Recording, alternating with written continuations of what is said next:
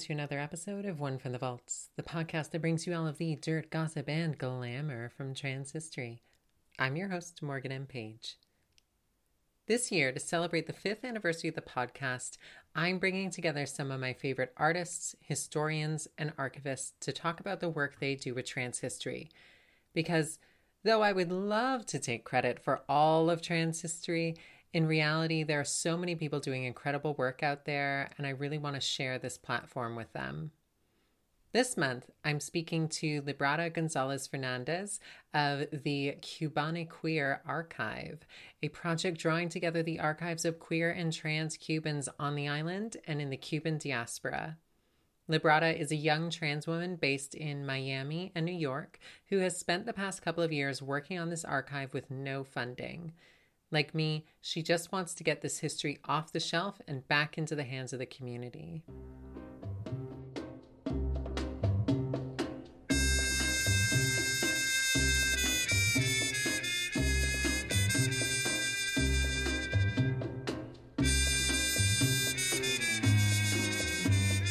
So yeah, again, thank you so much for joining me today, Librada. Um, ever since our mutual friend Serge turned me onto your work, I've been completely obsessed.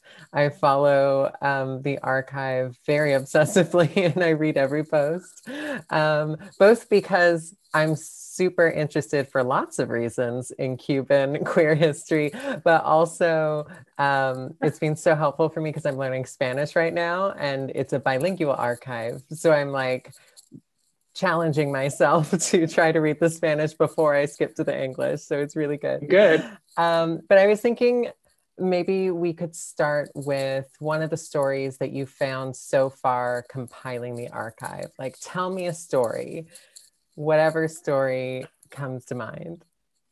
Okay, so I'll tell you exactly um, what I'm doing now, which is I'm doing research on female impersonation, drag, all that kind of performance and burlesque in Cuba because it all started back in October. I was online uh, looking at magazine um, from this drag show in, the, in New York in the 70s, and I found this performer. His name was Adrian, and that's the, only name I had, which wasn't his real name. And I look him up and I ended up finding somebody through public records who lived in New York who was 93. I went to interview him.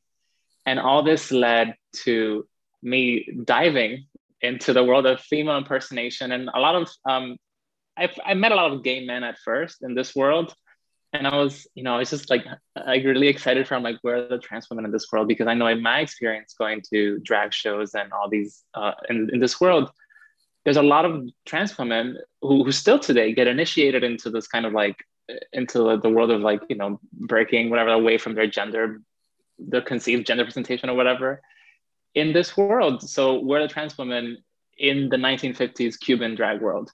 And i found none for the longest time or for like a month and a half. And i was really disappointed. And i'm like wait a minute these these men have to be concealing something from me. They and and they indeed they were um but that was not the whole story. They were misgendering some people who had passed away, and um, that's something that I knew happened. But I, you know, it, it's hard to tell somebody, oh, he's it's, it's not a he, it's a she, because you know it, it's their own experience. So you don't want to talk over them, but in this case, I did. Um, but anyway, um, what I found was that a lot of uh, trans women who who are in this world because it was the 1950s, because it was around New York, had uh, transitioned physically to the point where they were back in the closet, where they where nobody knew that they had um, that, that, that they had, you know, been trans women. It's sorry, not been trans women, but like you know, like been clockable at some point in their lives, um, and it, it kind of killed me because I wanted these women to be part of the of, of the research, and all of a sudden I was not dealing with the with the censorship that gay men do, which is like they erase trans with that erasure that gay men do. I was dealing with the erasure that comes with like you know trans women's safety and the fact that they have to survive and they had to. Um, so all this to say is that I'm now at a point in my research in which I'm trying to decide: do I reach out to them? Do I? How do I? How do I go about this? One of them recently passed away, actually, um, like days ago. She was in mm-hmm. hospice, and she wrote a book. Um, her name is uh, Marinka Hunter, um, which is also something else I have to say. Is it's so interesting how so many of them, when they change their name, they kind of like anglicize it too and the mm. process of like assimilation in that way too. Um, and I have a I have a book now in the archive, which is now a scrapbook that was donated by a gay man that was in the drag world, that includes the names of many trans women who are not out, who are not uh, out. I guess I'll say it that way. Um, and now I have this information in my hand that I can't share. I can't kind of because it's you know it's their lives and they're still alive, and I can't um, I can't say, look, there's a precedent to this. There are people living here because they're all living, they're trying to just live a life and uh, be fulfilled. Um, and that's the story is so much more exciting when I can give you the full details of, of who these people are. But um, it's something I knew happened. It's something, you know, in disclosure in the doc- documentary, there was a, a, one trans woman that recently came out. I forgot what her name was.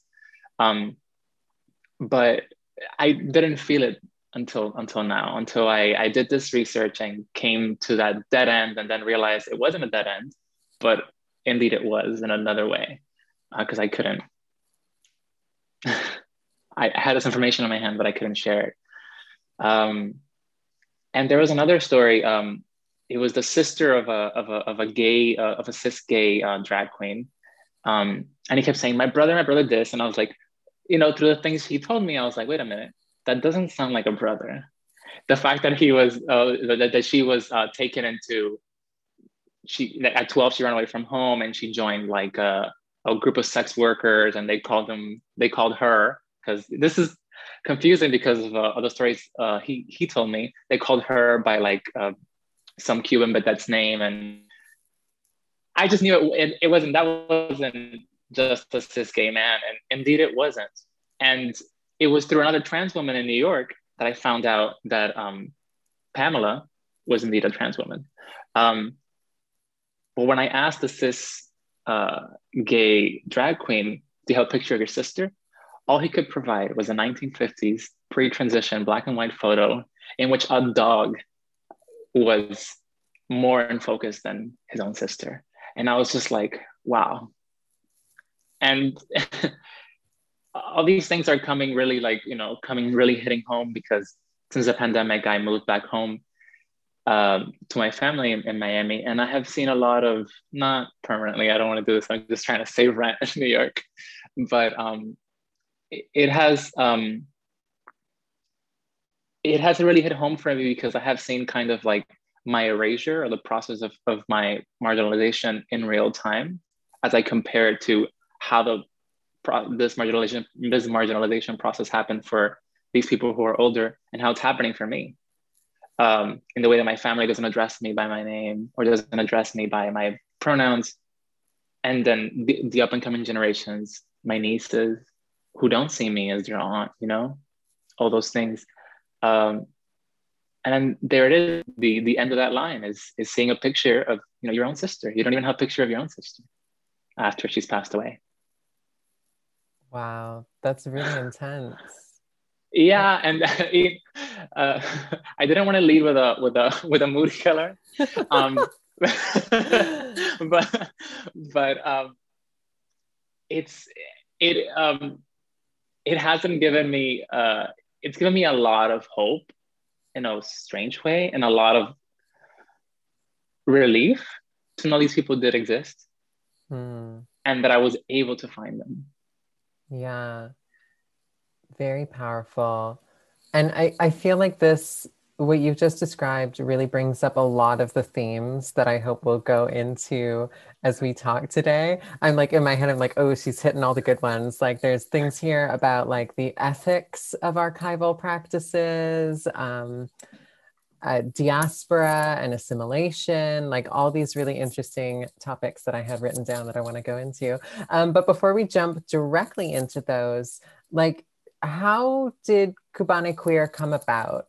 Like, what is it exactly? How did you start doing it? Um, yeah, just give me the elevator pitch on it. Okay, so I, I, I love starting with I was very lonely uh, because I think it's a very um, universal feeling. Um, I was very lonely when I started uh, Cubanecuir, and I was I was trying to find a community. I didn't know how to find it. Um, I I had just moved to New York. I was you know from Cuba and then raised in Miami. I was always hot and you know never cold. So all of a sudden I'm in New York in February. I have to wear all these kinds of coats. I can't go out because it's too cold for me. I have no friends, and uh, my refuge at that point was the library. So I went to the library and I started doing research, and I found uh, Arenas's um, Before Nightfall, which mind blowing that that I that for the first time I was like, because I came to the U.S. when I was 11, I learned, or I came into my queerness around my teen years. So I, you know, I, I found my queer community in English, but I found my kind of my this the foundation of who I am in Spanish. So I didn't know those things existed together, or that I could even put those things together. Um, and then the you know having somebody speak about this world in uh, I don't want to say I don't want to I don't want to curse, but let me know if it's okay. I will. Great. I was like trying to find this world of factory and like transvestite wonder in Spanish. Um, I was like, oh my god, I could actually. I don't have to code switch. I can I, I I can you know I can really be those two things at the same time. Funny enough, it was Reinaldo Arenas's book, which is very transphobic, very racist, and mm-hmm. as as much as it is beautiful too. Um, and then I was like, okay, I'm done with this book. It was great. There has to be a collection of like trans authors, of like non-binary people who have written in Cuba. And then, you know, uh, the people who I found, you know, I found one person who was one non-binary person in Cuba, who I, um, you know, from this age. And then I found by trans women literature, I couldn't find a lot. And I found that there was a lot of cis gays talking about trans women and trans people in general. And then I was like, well, where where are we? You know, and then of course these books were written in the past too. So a lot of the people, a lot of people who came out later were also misgendered at the point. Um, and all this led to, you know, I wanted to, I was reading at the library, I wanted a community. I was I was thinking about my friends in Miami who were second generation Cubans who did not have a connection with the Cuban community, even less with the Cuban queer community. And I was like, wait a minute, I can do this. I can kind of bridge that gap between, because also the people in Cuba didn't have a connection to my friends in the US. Mm. I know both languages. This is like uh, I can I can speak in both languages in both cultures, you know maybe i can bridge that gap. I can i can bring together those two cultures.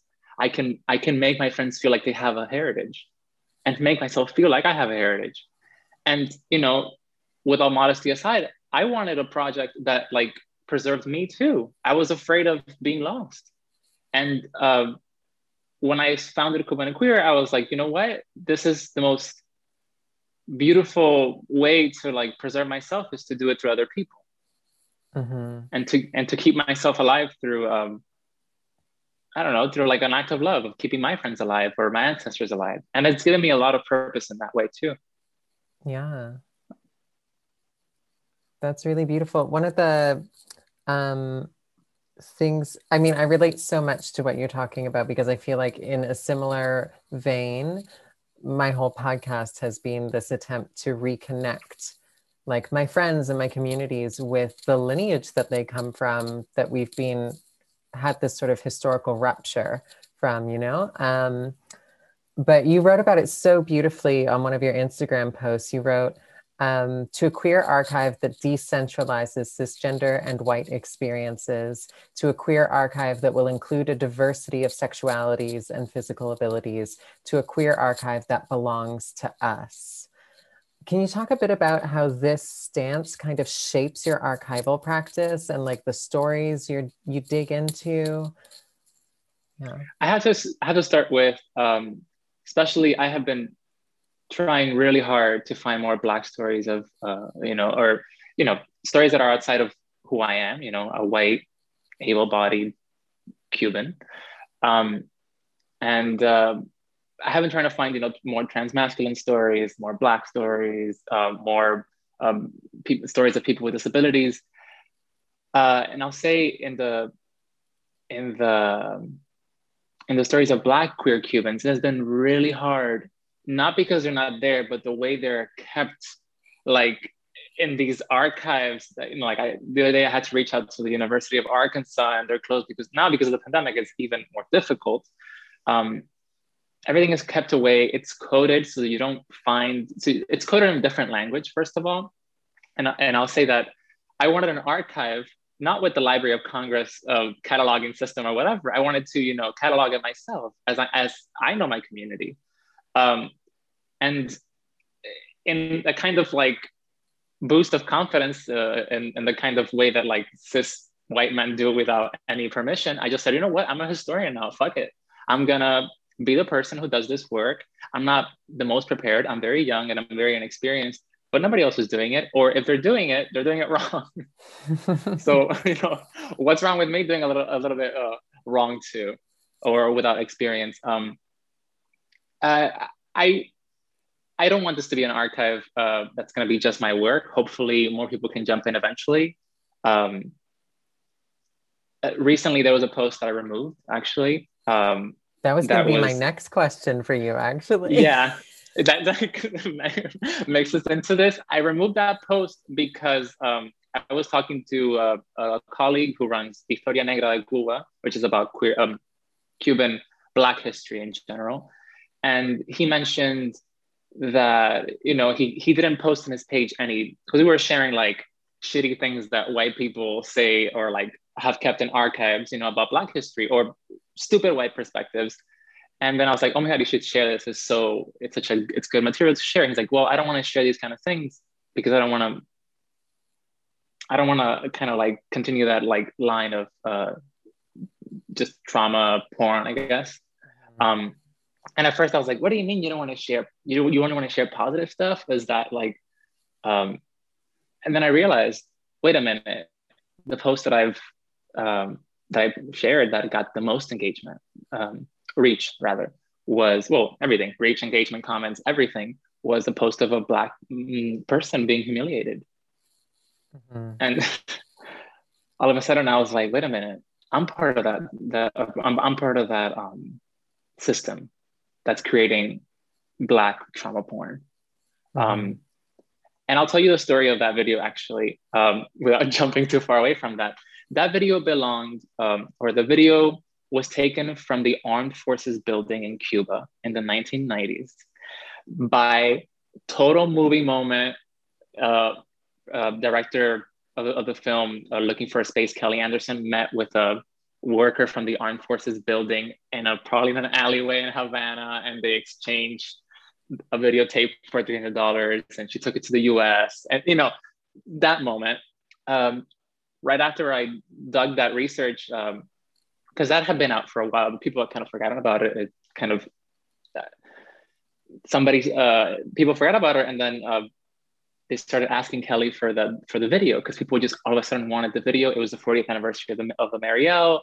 Queer studies is like you know gaining popularity or whatever, um, and I just really hate. I really hate that I have shared so many stories of uh, of joy of, of just, you know, of, of, of beautiful queer things and people don't share that. And also, I have shared stories of hate from the United States, and they don't share that because the narrative that speaks to a lot of Cubans in exile, especially cis people, is anti-Castro sentiment, and that's about it. Mm. There's not a lot of there's not a lot of um, what is it analysis from there from there down. It's a lot of just like fuck Castro, he was bad, and then no any no analysis of the U.S., no critique to this country, no critique to other you know to imperialist countries, just right there. Well, I thought it was really I thought it was really interesting um, because you know on your post you write. Um, that Black suffering is not content to boost engagement. And I found that really powerful coming from an archive before because I've never seen an archive openly grapple with the ethics of its own archival practice before ever. Like i've i follow so many different archives. No one has ever thought in public about it in that way that i've seen anyway. So i really i was quite moved. Um and it is something that you know as i've made this podcast over the past five years um, I've struggled a lot with the kind of the broader ethical issues of doing these stories.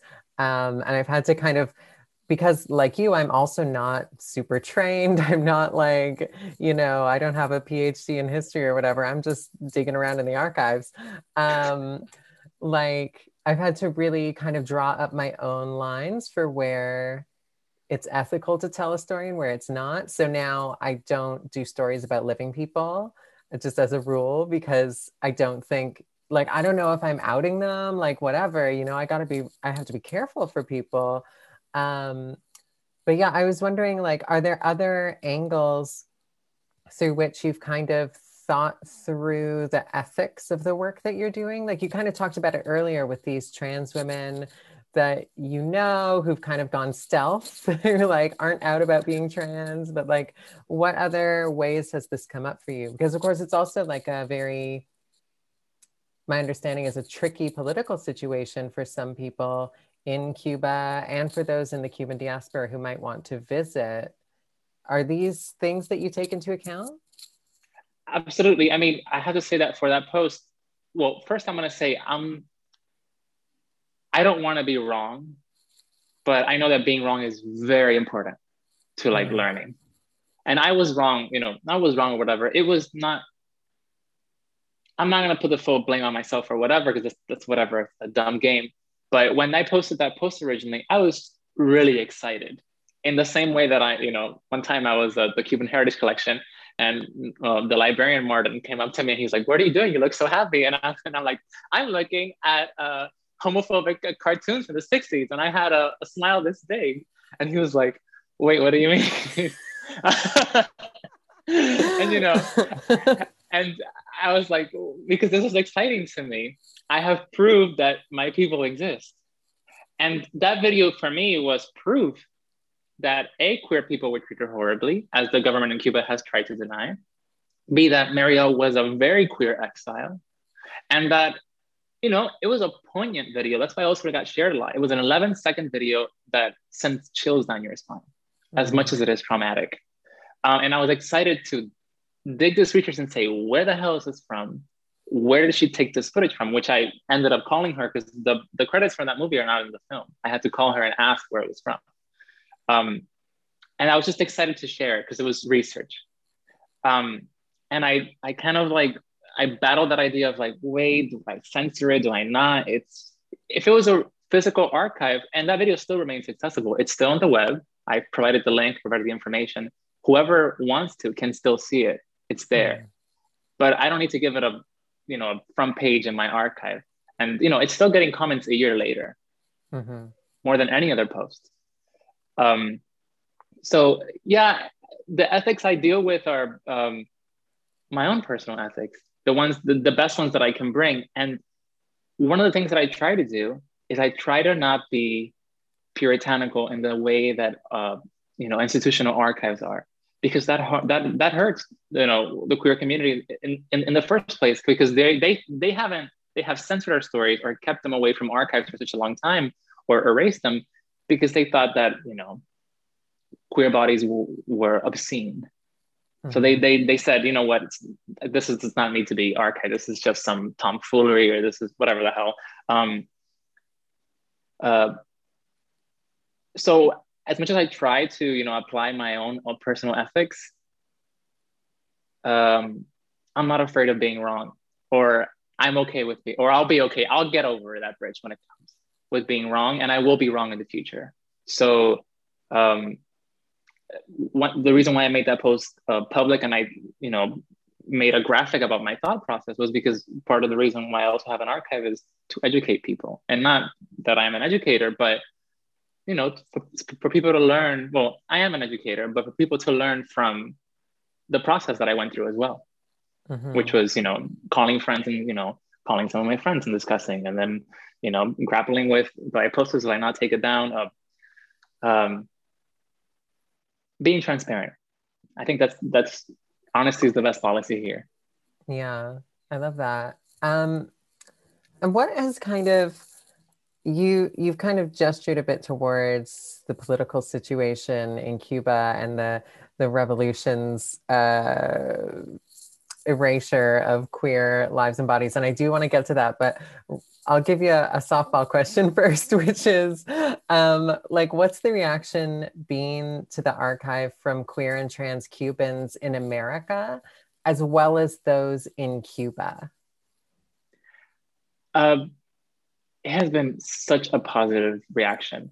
I have it, it, like overwhelmingly positive. You know, I don't, I have 900 followers or whatever on Instagram, but it's in real life. I have, you know, it's it's it's so moving when I go to Cuba and people are like, "We're gonna organize an event so you can have this and you know so you can talk about it." And Librada is the keeper of our stories and whatever. It has really been uplifting in that way. And for the U.S., uh, my friends in the U.S. do the same, and I, am I have no complaints about it. I actually am very moved by it. Um, it, it, brought a bigger sense or a bigger feeling of that community. Um, definitely that I can't do it alone. I'm not thinking that I am I am the speaker of everybody who I'm posting about.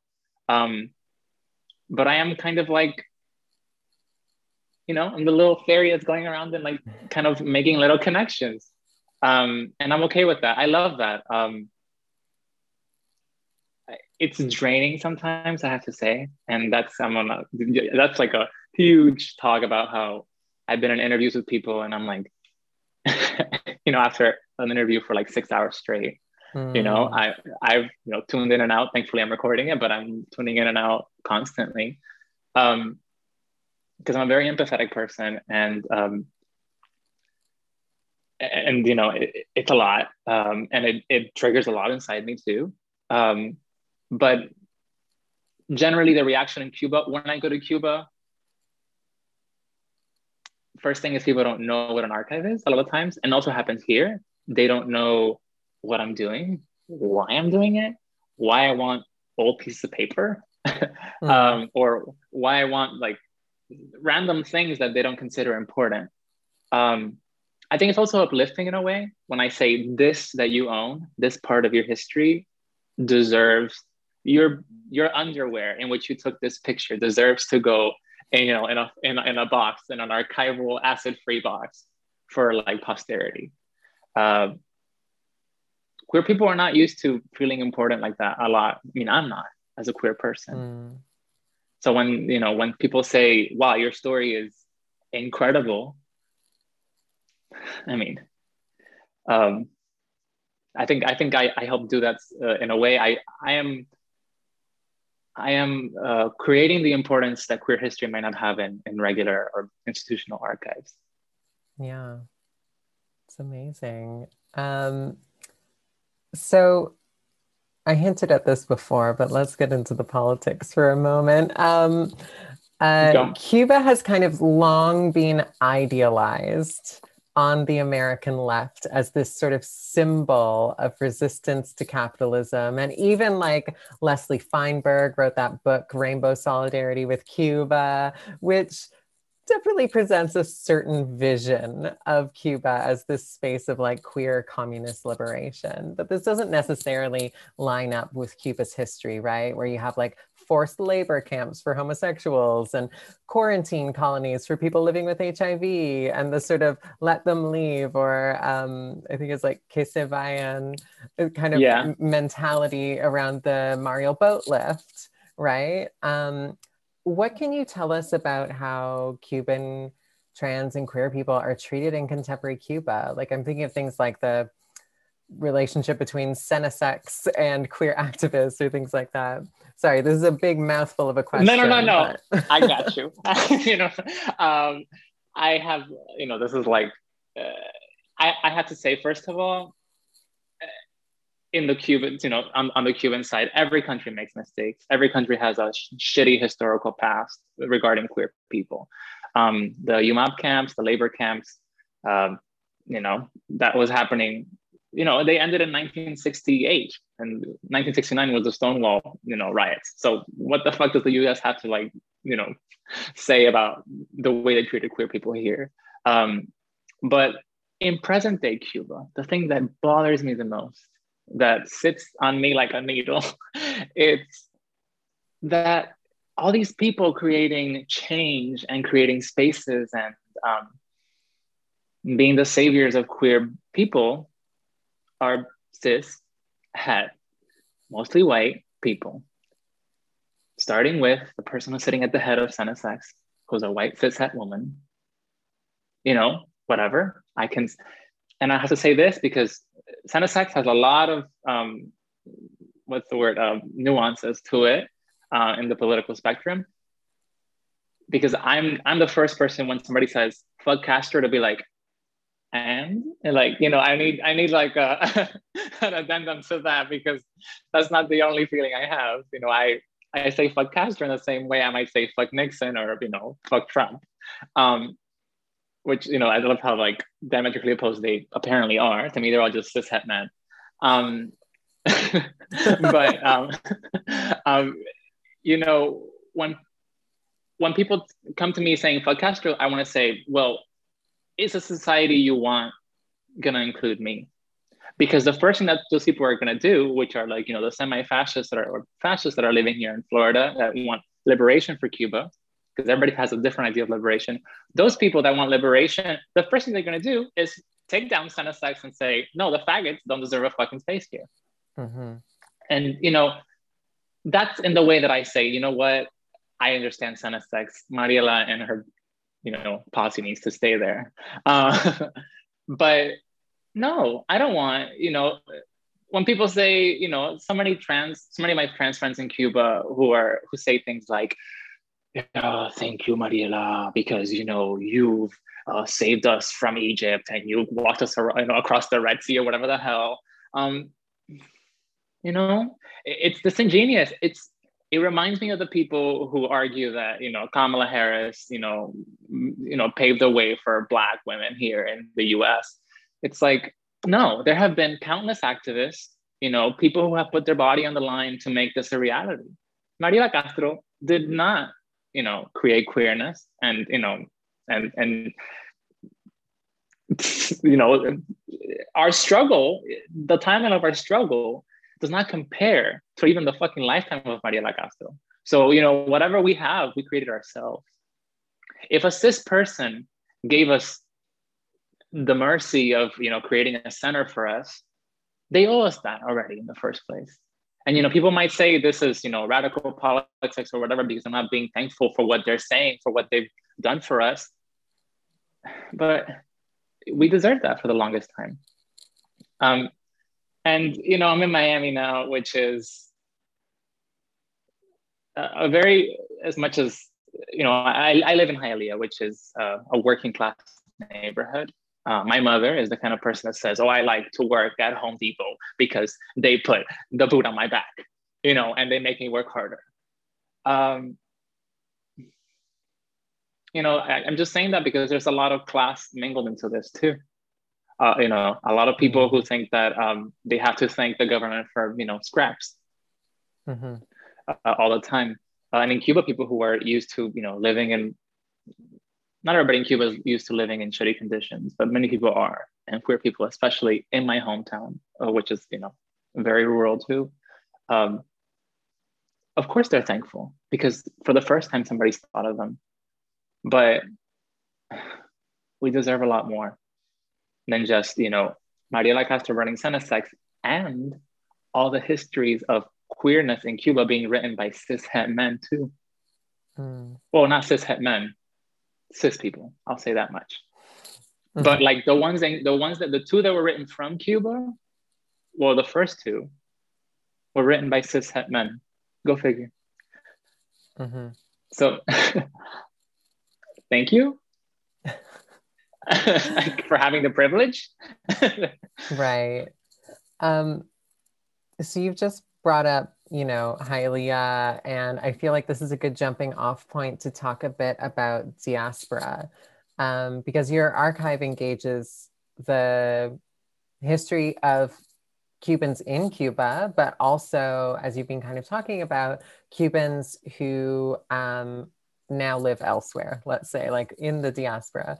So, you know, given the the revolution's early treatment of homosexuals, the diasporic journey has for many been a necessity, particularly um, in the period of the Mariel boat lift. Um, I happen to know some gay Marielitos myself, actually. Um, and of course, the grand dame of Cuban expat writers in the 20th century is noted lesbian Lydia Cabrera, right? Um, but I also saw one of your Instagram posts features a clip of how like cis straight people played up gay stereotypes so they would be allowed to leave the island, which I thought was fascinating. So I'm just wondering if you can talk a bit about the Cuban queer diaspora and how you're working that into your archival practice. Well, first, there's something that a friend in Havana said that's very um, ingenious. And he said that um, you know, there's a lot of information coming about Cuba into the diaspora, but there's never any information from the diaspora coming into Cuba. And the history of Cubans in the diaspora, it's kind of set, well, until the internet came, which was you know, very recently, quite ignored in Cuba, because Cuba was shut off from the world for a long time. And um, I mean, diaspora is just I mean, part of my search at the New York Public Library was I wanted, like, you know, my white friends to find this fake idea, which is as false for me as it is for, for their whiteness.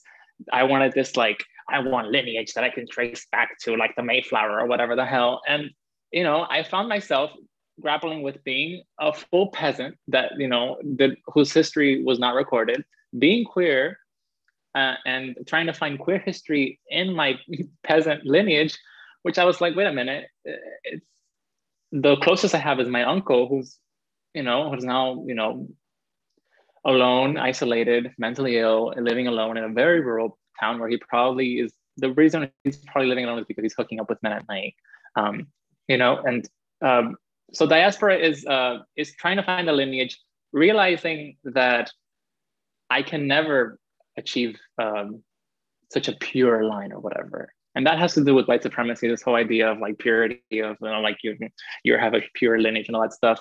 Um, I couldn't find that. And instead, I just said, what if I just, uh, instead of thinking that I'm just some like mutant uh, that doesn't have a pure background, why don't I just say I'm Cuban and throw all caution to the wind? You know, just that's it. I'm Cuban and fuck it you know, whatever, I have Spanish, I have Spanish in my blood, and, you know, whatever the hell 23andMe might say if I do the test. Uh, but I re- looking at Cuban history, I realized there were so many people who were part of the Cuban canon, like Hatuey, who was like the first revolutionary, who was like this indigenous person. He wasn't Cuban, he was Dominican. And then you have, you know, um, Marti, who's like Jose Marti, who's like, you know, you know, white Cuba's leader of like cis, whatever the hell. Marti spent most of his life outside of Cuba. And, and so countless of these examples, Maximo Gomez, who was Dominican as well, all these examples of people who are not in Cuba or who are not Cuban, who made a tremendous difference for Cuba. So in that moment, I didn't decide to um, be Cuban or not. I just, it was kind of like I decided to marry Cuba. I was like, I'm gonna marry this country and just make it mine and be audacious that way. and I feel like that's what a lot of people in the diaspora kind of have trouble with. You know, in my experience is that they don't feel Cuban enough, don't feel connected to Cuba enough, and Cubans are very, oh, you're from the U.S., you're a gringa, you know, or if you're here, oh, you're not. And when then when they come here and they go to Connecticut or whatever, they're, you know, the most Latina girl, you know, in the world. Uh, so they're stuck in living on the hyphen or having to rent an island in the middle of Florida and Cuba. Uh, and I just said, you know what? I'm Cuban enough, and I'm gringa enough, and I'm um, I'm tired. enough to of having to choose of of playing this game of purity. Um, as I said, I just I just chose Cuba and went with it. I love that. Um, well, speaking of this idea of kind of like purity of lineage or whatever, one of the things um, I was interested in, I can't remember where I read this, if it was in one of your interviews or if maybe it was like literally in our DMs together or something like ages ago.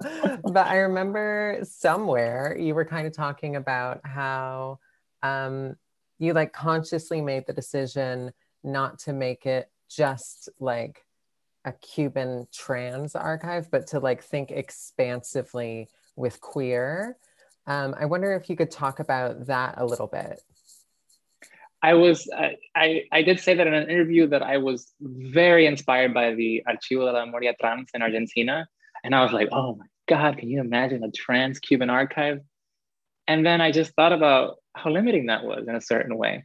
Um, first of all, I'm gonna have to figure out what's trans, and and then uh, and then have to cut it cut it off historically at like what is it the 1950s or something like that because anything else besides that is just like gooby dooby whatever everybody's just gender freaking out. Um, and I was I was like you know what? I don't need to make this distinction. I don't need to talk for people. And I certainly do not need to uh, in a way that you know if somebody told me in 50 years that they know what my identity is more than me I'll say fuck you. Because you know who are they to say that? As historians like to do they like to rename things or whatever. Um, so I created a word, or I chose a word rather, um, that was kind of in the in that kind of uh, I guess the weird shadow valley of like uh, you know of uncertainty because um, I didn't want to put names on people that they didn't have, and I didn't want to exclude people who were on the trans spectrum and just didn't identify that way because they didn't have access to language or because they didn't, you know, or because trans meant something different back then or didn't mean anything at all. Um, I didn't want to impose modernity on the past on the past, you know, onto the past. And I feel like queer is a term that is just as easy to apply as it is to throw away, because it really means a lot of things, and it's not uh, it's not as defined as perhaps saying transgender or whatever the hell. Um, so I, I said that I, I, I, I made that term and I, and I put it in Spanish, you know, as many other activists had done and writers uh, in Latin America. Um, which, by the way, I'll tell you the reception I had from that term in Cuba when I first took the archive there. Oh, I was um, very interested. yeah. When I first got there, you know, people were like, "Oh, is isn't queer like exporting American uh, theory to the to the to to Cuba and that imperialist, and I was like, let me tell you that um, you know the word maricón that you so much fight for, or you know pájaro or whatever, all that comes from Spain. And what is this replacement of like colonizer culture? Why do you think that your Spanish language is more pure than you know an English term that when it's new and when you you create some like Cuban term that can define this, queer can go you know, down the the, the trash chute whenever you want. I'm not married to it. Um, it's just it's uh weird or queer enough to like work. mm-hmm, mm-hmm. Yeah, I mean, it is kind of interesting this like um, privileging of words that come from Spain, especially when you know Cuba has um, obviously a variety of Afro Cuban cultures and indigenous cultures, as well as Chinese culture, um, many of whom have their own words for kind of queer identities. Like in the in um, the Orisha religion in Cuba, there's particular words like adodi, for example. Um, that Lydia, Lydia Cabrera in particular is known for popularizing in her books. Um, do people just like not feel connected to those terms broadly in Cuba? Uh, the, the, the thing with Lydia Cabrera, I have to say, is that Lydia, as much as her research she did the thing that I'm afraid to do, which was she was like, I have research and I'm going to publish it. And you know, it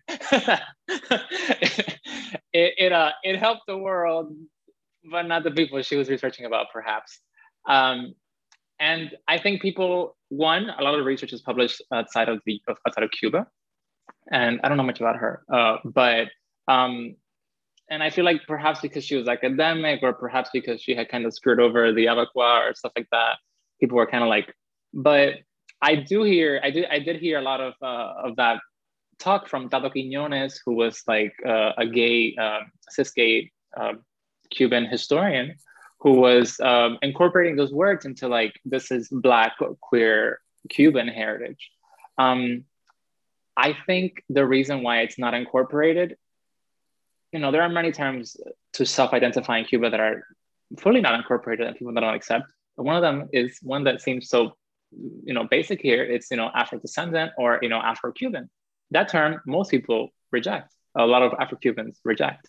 Mm. Um, and a lot of, you know, people reject the word queer. A lot of people word, reject the word faggot, you know, because it's they're, you know, they're based on that idea that this is pejorative or whatnot.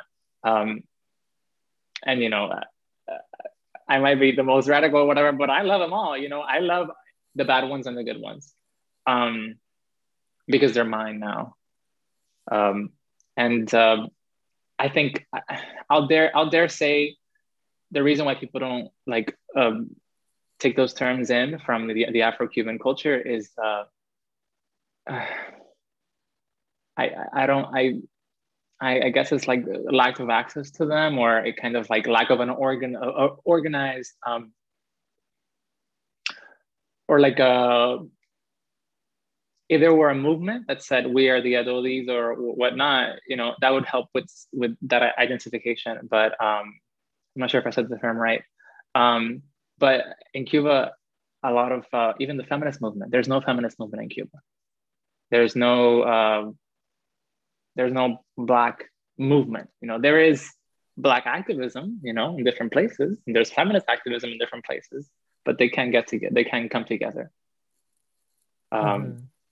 because you know everything is government uh, it's it's organized at government level so yeah. that's also one of the challenges and government level run by people who are fucking cis or who are white or who are you know mm-hmm.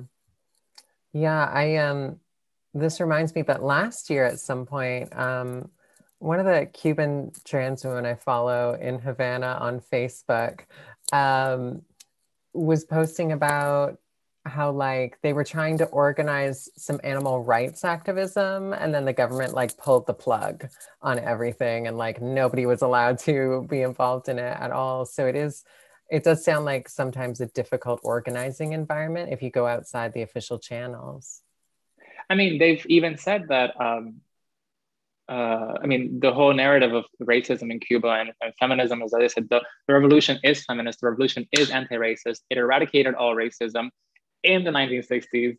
We're done. We can put that to sleep, you know, and that's so that's so dumb, you know, like that's so immature. Um, uh, you know, they say that the uh, the Federation of Cuban Women is the feminist de facto Cuban uh, organization. Nothing else is necessary. You know, if if I would never dare say that like my queer archive is the only necessary archive that is needed in Cuba. Hell, fucking make a thousand of them. And I'm not talking about private, sorry, like private market or whatever the fuck. I'm talking about, you know, different opinions and and and people, you know, I'm a, a white person living in the in the in, in exile. Hell, if somebody in Cuba could could could create an archive, that'd be great. And I have to say something that perhaps is like, um, maybe, maybe you hadn't thought about, but um, a lot of people come to me from Cuba who are, you know, perhaps in a better economic position, or who are cis people who are journalists and stuff like that. They come to me to to tell to ask me about the queer Cuban community in Cuba. And I'm like, there's trans women living in Cuba around your house. You can ask her. You don't have to ask me. And I know that a lot of that has to do with respectability, with uh, education, with the privilege I have, and with kind of like the self-title, the kind of me saying I am an archivist or whatever. Um, but if they want information, there is not a shortage of trans women in Cuba. They can really go ask.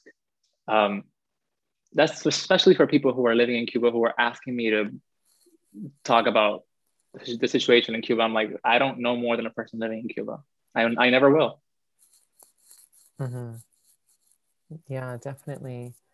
Um, so, like, what is kind of your next move? Like, you're continuing to, I've seen you've done a bunch of like interviews with people that you were talking about earlier, this like five hour long interviews. Um, you're doing all this stuff. Like, where is this building to next for you? Well, there's two things coming. Uh, those interviews I started as I was just gonna interview them with a camera. I didn't even have like a separate audio equipment. It was very like you know basic, and then post it. And then I was like, wait a minute, there's a lot more information here. And they started donating photos and letters and diaries, and I was like, this is a whole story, and I don't want to keep this. I would hate for some cis person to come into the archive, take everything that I've collected and say, I discovered this, and then make a book about it and ignore all the work that I had done. Um, because it took me a long time. And, you know, I'm not afraid to say that I want, I don't want, you know, I don't want like money, like not, I don't want to be like Jeff Bezos from an archive, but I just, you know, I'm, I'm struggling to live. I want recognition for my work and I want to get jobs that are like adequate not having to work the rest of my life in gigs that are have nothing to do with what I love. Um, and I want to be taken seriously for the work I do because it is important. Um, so my work right now is headed towards getting all those stories together. All the interviews that I compiled, I'm gonna transcribe those interviews, tell those stories, and I'm trying to make a book, which is a very hefty uh, kind of task for me because I've never written a full book or even a lot. Um, but I think it's really important. And I feel for the first time that like cliche writers thing that I feel like I need to write this. So I'm I'm I'm putting myself in that position in which I will write it. And on the other end, on the archive end, I don't want to I don't want this to die at a at a social media capacity. I want this to be an online archive. And more importantly, I want people to touch things. And I know this is kind of like that like if I was you know any other archivist would you know cringe at that idea but the difference it made for me to have my history in my hands and the way it was gate uh, kept, I guess, for the longest time. You know, when I went to archives and they were like, "You're handling it like, you know, a maniac," and I'm like, "Wait a minute, you have no idea of what's in those files." Um, I want people to touch it. I want people to have access to it. And now I'm like even grappling with the idea of like, do I put a watermark on it? Do I not? Do I um, how how much do I want to make it fully accessible? Um, because as much as it is queer people coming to see their history, it's cis people coming and you know being voyeurs and cis historians coming and being like, you know, going to the flea market to get cheap stuff. Um, so that's like those are the things that I'm grappling with right now. The website is going to take a while uh, because uh, people have given me a lot of pressure by the way. They're like oh you need to post more the engagement of the page and you need to make more more content. And i'm like wait a minute. This is not an onlyfans. I'm not trying to get engagement for tomorrow. This is a project that i want to love doing for a long time. And this is going to be like if anything i want it to be my life project. So i'm not going to get tired of it tomorrow. And i will get tired of it tomorrow if i put too much pressure on myself. Um, so I for now it, has been like showing the archives to friends and you know preparing content and stuff like that uh, and educating through social media um, but hopefully in the next years i'll have the, the website ready and going. Amazing. Well i can't wait to read a book by you about this. Um, honestly it'll be like i will pre-order it the very moment it becomes available. I'll be so excited. Um, but yeah, again, I just want to thank you so much for taking the time um, to be on One from the Vaults with me. Uh, how are people able to follow the archive? How can we contribute to the archive? Like, how do we boost you up? What do we do? Thank you so much. Um, I, well, Cubanecuir is on Twitter, it's on Instagram, it's on Facebook, and it's on Telegram, especially in Spanish only in, in that platform because it's mostly geared for Latin America.